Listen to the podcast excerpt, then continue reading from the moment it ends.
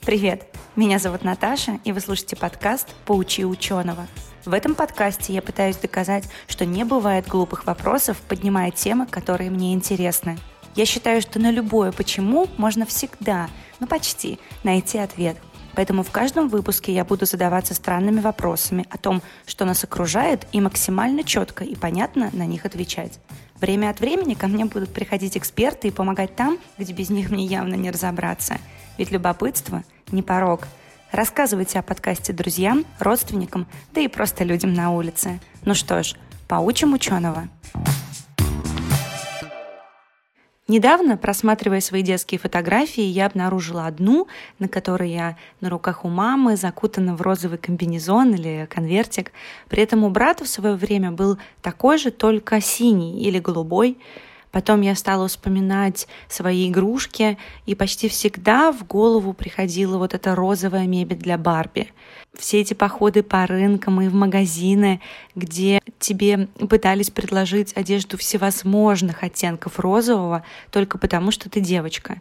И я задумалась, как же возникло такое цветовое разделение? И решила посвятить свой первый выпуск подкаста именно этому вопросу. Итак, Почему розовый цвет для девочек, а синий для мальчиков? Оказывается, наше представление о том, что розовый для девочек, а голубой для мальчиков, появилось только в 40-х годах 20 века. Что было до этого? Во что наряжали детей, если не в розовые или голубые конвертики и комбинезоны? Все просто. Они вообще не носили цветную одежду. Долгое время мир не стремился подчеркивать разницу между маленькими мальчиками и девочками. Их считали ангелоподобными созданиями и облачали в длинные платья вне зависимости от пола.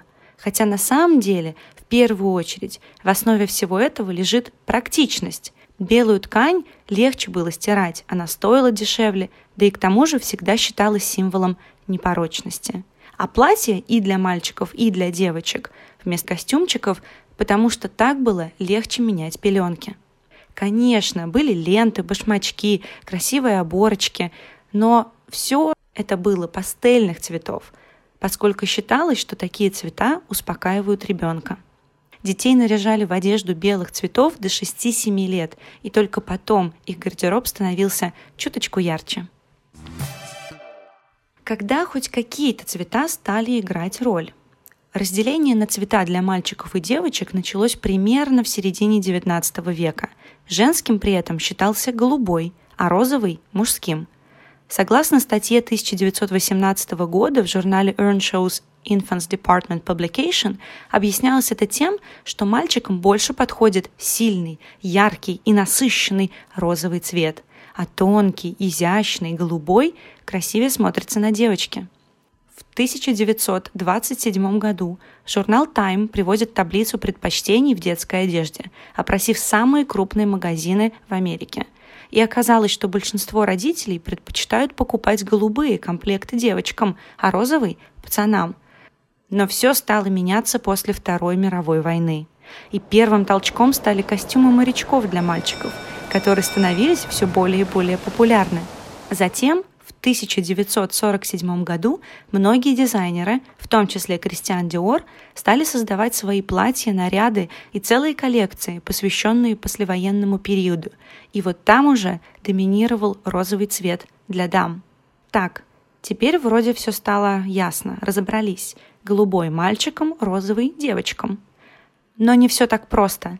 Наступили 60-е, а с ними пришло женское освободительное движение – они были абсолютно не согласны с тем, что женщины биологически предпочитают розовый цвет.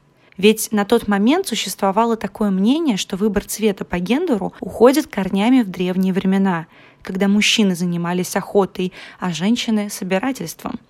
Для мужчины синее небо символизировало удачную погоду для охоты, а женщинам красный цвет и его оттенки говорили о спелости ягод.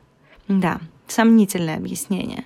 Хорошо, перестали определять цвет по гендеру. Пришел унисекс в детскую одежду, одинаковые цвета, одинаковые модели, одинаковые принты. Все одинаково для обоих полов. Можно успокоиться. Но 80-е перевернули все с ног на голову. Некоторые считают, что одна из причин это улучшение и развитие УЗИ при беременности, когда родители могли получить ответ на очень важный вопрос. У нас мальчик или девочка?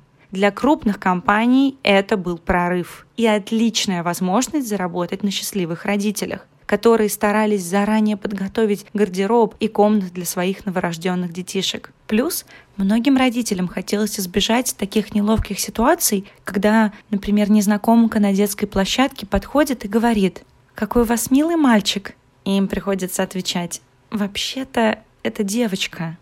Так по цветам сразу становилось понятно. Окей, розовый бантик – девочка. Угу, голубой чепчик – точно мальчик. Разделение по цветам, которое появилось в сороковых, розовый девочкам, а голубой мальчикам, вернулось. И теперь так и осталось.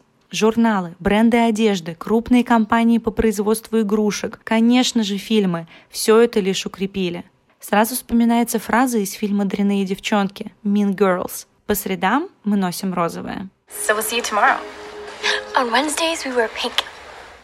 Или «Блондинка в законе» Legally Blonde, когда она дает свое резюме профессору, и это резюме абсолютно розовое. Давайте послушаем отрывок.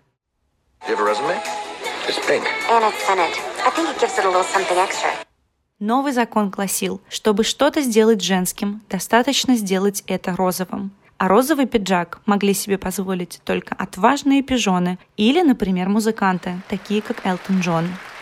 Таким образом, это разделение по цветам на мальчиков и девочек засело у нас в голове благодаря по большей части отличной рекламе и желанию крупных компаний заработать. Конечно, в последнее время отношения между этими двумя цветами изменились. Мужчины и женщины носят одежду разных цветов.